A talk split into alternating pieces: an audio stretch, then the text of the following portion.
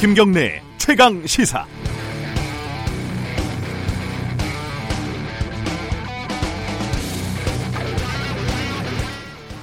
기업의 목적은 이윤 추구라고들 합니다. 그래서 아무리 손님이 마음에 들지 않아도 손님을 함부로 하지 않는 게 그래도 장사꾼의 기본 마인드죠.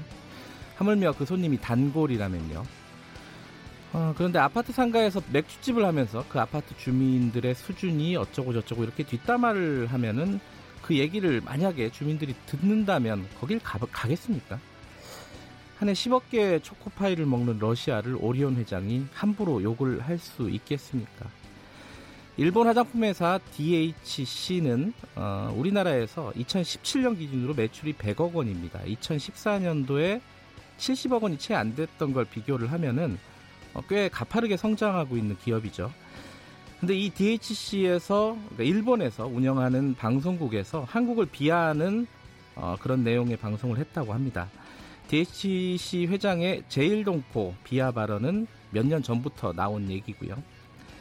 아무리 장사꾼이지만 돈 버는 것보다 한국 손님이 더 싫다 이런 거 아니겠습니까? 이건 뭐 어쩌겠습니까? 이건 일본 불매 운동 이런 거와는 또 다른 문제인 것 같습니다. 고객인 우리 입장에서도 거기 물건 사는 것보다 요즘 더 중요한 게 많지 않습니까? 그냥 보내줘야 될 것 같습니다. 서로가 원하는 아름다운 이별 이렇게 얘기할 수도 있겠네요. 8월 12일 월요일 김경래 최강 시사 시작합니다.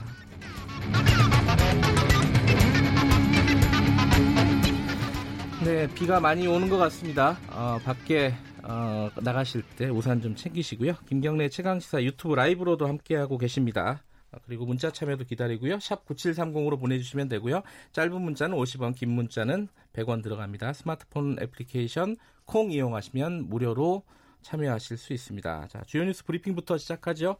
고발 뉴스 민동기 기자 나와 있습니다. 안녕하세요. 안녕하십니까. 어, 북한하고 미국하고 좀 대화가 열릴 것 같다 이런 분위기도 있어요. 네, 김정은 북한 국무위원장이 트럼프 미국 대통령에게 친서를 보냈습니다. 네. 오는 20일까지 실시되는 한미 연합 군사 훈련 뒤에 협상을 재개하고 싶다고 밝혔는데요. 이 내용을 트럼프 대통령이 현지 시각으로 10일 트위터에서 직접 공개를 했습니다. 네. 뭐긴 친서였다 이런 내용도 있고요. 단거리 미사일들 시험에 대한 작은 사과였고 이런 시험은 훈련이 종료될 때 중단이 될 것이다. 뭐 이런 내용도 포함이 되어 있습니다. 네. 예, 트럼프 대통령의 트윗은요. 북한이 지난 10일 동해상으로 단거리 탄도미사일로 추정되는 발사체 두 발을 발사한 이후 15시간 정도 만에 나왔거든요. 네. 지금 트럼프 대통령이 여름 휴가인데도 불구하고 트위터에 이 내용을 신속하게 공개를 했습니다. 그러니까 긴장 고조를 좀 막으려 한 것으로 좀 보이는데요. 이달 하순부터 북미 실무 협상 개최에 탄력이 붙을 것으로 보입니다. 트럼프 대통령은 우리나라한테는 뭐 방위부 분담금 그러게요. 이거 가지고 계속 얘기를 하고 있고 네. 북한도 우리한테 굉장히 좀 안 좋은 소리를 계속 하고 있습니다. 그렇습니다. 어떻게 될지 좀 지켜봐야 될 것 같고요. 좀 관련된 소식인데 그 문정인 어, 통일 외교안보 특보죠. 네. 예, 주미대사로 임명이 된다는 얘기가 있었는데 그게 이제 어, 본인이 고사했다 이런 기사가 나오지 않았습니까? 네. 근데 사실상 미국이 반대했었다 이런 얘기가 좀 있네요. 이 미국 워싱턴 포스트의 존 허드슨 외교안보 담당 기자가 이 기자도 트위터를 통해서 이같이 주장을 했거든요. 네. 이수혁 주미대사 지명은 미국이 문정인 특보의 워싱턴 대사 부임에 반대한다는 비공식적인 신호를 보낸 뒤에 이루어졌다 이렇게 주장을 했습니다. 네. 그러니까 이 국제 협약에 따르면 공관장을 파견 임명할 때 상대국에서 아그레마, 그러니까 사전 동의 절차를 거치지 않습니까? 네. 근데 통상 별다른 큰 이유 없이 대부분 승인을 하는 게 관례인데요. 이것 때문에 미국 측이 아그레만까지 가기 전에 물밑으로 자신들의 의견을 전달을 했다는 겁니다. 하지만 청와대 쪽에서는 전혀 근거 없는 얘기라면서 부인을 했습니다. 호르무즈 호위 연합에 한국을 한국이 좀 참여해 달라 이렇게 미국이 계속 신호를 보내고 있지 않습니까? 네. 이란이 입장을 냈네요. 아, 좀 참여하지 말아 달라라고 음. 공식적으로 입장을 냈습니다. 네. 이란 외무부의 무사비 대변인이 연합뉴스와 인터뷰를 가졌는데요. 자신의 발언이 이란 정부의 공식 입장이라면서 한국, 일본 등이 호르무즈 해협을 둘러싼 갈등에서 어느 한쪽에 서지 말고 중립적이었으면 한다 이렇게 얘기를 했습니다. 네. 현재 한국 정부는 미국의 요청으로 청해 부대를 호르무즈에 배치하는 방안을 검토 중인데요.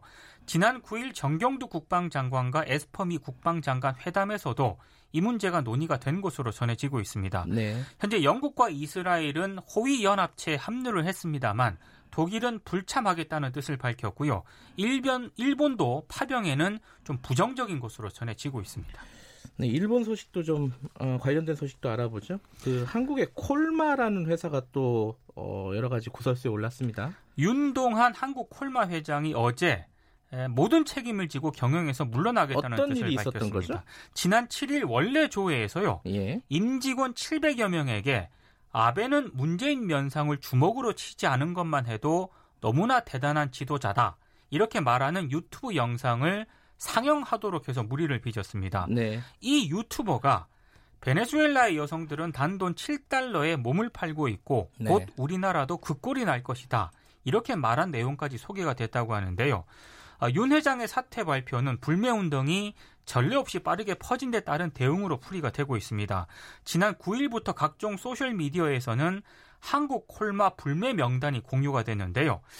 어, 근데 지금 제한적이라는 그런 얘기도 나옵니다. 이 왜냐하면 윤동환 회장이 지주사인 한국 콜마 홀딩스 지분 28.18%를 계속 지금 소유를 하고 있거든요. 그러니까 사임을 해도 어, 사임한 효과가 별로 없다 이런 그렇습니다. 말이죠. 그리고 아들 윤상현 사장을 통해서 경영에 관여할 수 있는 그런 구조가 계속 유지가 되고 있습니다. 네. 이번 사건으로 일본 콜마가 한국 콜마 홀딩스 지분의 7.46% 그리고 한국 콜마 지분의 12.44%를 보유한 사실도 부각이 되고 있습니다. 그이 회장이 유튜브를 열심히 본다는 게 더 신기하더라고요. 그것도 좀 이상한 음. 유튜브 영상을 많이 보는 것 같습니다. 네. 아까 제가 오프닝에서 잠깐 말씀드렸는데 DHC 관련된 논란도 좀 있습니다. 이 자회사가 DHC 테레비인데요. 예. 여기서 한 구구 인사가 패널로 출연을 했습니다. 네. 한국의 일본 제품 불매 운동과 관련해서 한국은 원래 바로 뜨거워지고 바로 식는 나라다. 그냥 조용히 두고 봐야 한다. 이런 얘기를 했고요. 한 출연자는 조센징이라는 단어를 아직까지 쓰고 있던데 네. 이 표현을 쓰면서 한문을 문자화하지 못했다. 일본인이 한글을 통일을 해서 지금의 한글이 됐다라는 굉장히 황당한 주장을 했습니다. 도대체 무슨 말인지도 모르겠더라고요. 그렇습니다. 네. 이 DHC 요시다 회장은 과거 제일동포를 비하하거나 구구정당 지원 등으로 비판을 받았던 그런 인물인데요. 화장품과 건강보조제 등으로 굉장히 유명한 그런 회사입니다. SNS에서는 이 DHC를 퇴출시켜야 한다면서 불매운동 움직임이 거센 상황입니다. 네, 다른 소식도 좀 알아보죠. 한국 휴레패커드가 하도급 업체에 지급해야 할 용역 대금을 다른 하도급 업체에 떠넘긴 게 적발이 됐습니다. 네. 공정위로부터 2억 1,600만 원의 과징금을 부과를 받았는데요. 한국 휴레패커드가 2011년 KT에서 시스템 통합 사업 용역을 수주합니다. 이걸 11개 하도급 업체에 위탁을 하거든요. 근데 이 가운데 3개사에 대해서는 정식 계약을 체결하지 않은 채 용역 업무를 맡겼고요. 이듬해 업무가 종료된 뒤에 하도급 대금 6억 4,900만 원을 지급하지 않았다고 합니다. 네. 근데 한국 휴대 패커드가 세 개사 가운데 한 개사에 대한 미지급 대금 한 3억 정도 넘는 그런 대금인데요. 이걸 용역에 참여한 다른 중소 하도급 업체 A사에 떠넘겼고요. 네. 이 A사는 당시 그 휴레 패커드와 사업 계약 체결권을 논의 중이었거든요. 이것 때문에 이 대납 요금을 받아들일 수밖에 없었다고 합니다. 더 황당한 거는요. 나머지 두 개사와 관련한 미지급 대금 3억 3,440만 원 정도도 또 다른 하도급 업체 B사가 대신 내도록 했다는 겁니다. 그러니까 어, 하도급 업체한테 대금을 주지 않았고 그 대금을 또 다른 업체들한테 다 밀었다 뭐 이런 거네요. 그렇습니다. 갑질을 어, 연속으로 두 번 한 그런 음, 꼴이 돼버렸네요. 갑질 중에 갑질인 것 같습니다. 예. 민주평화당이 오늘 어, 뭐랄까요 갈라설 것 같아요, 그죠?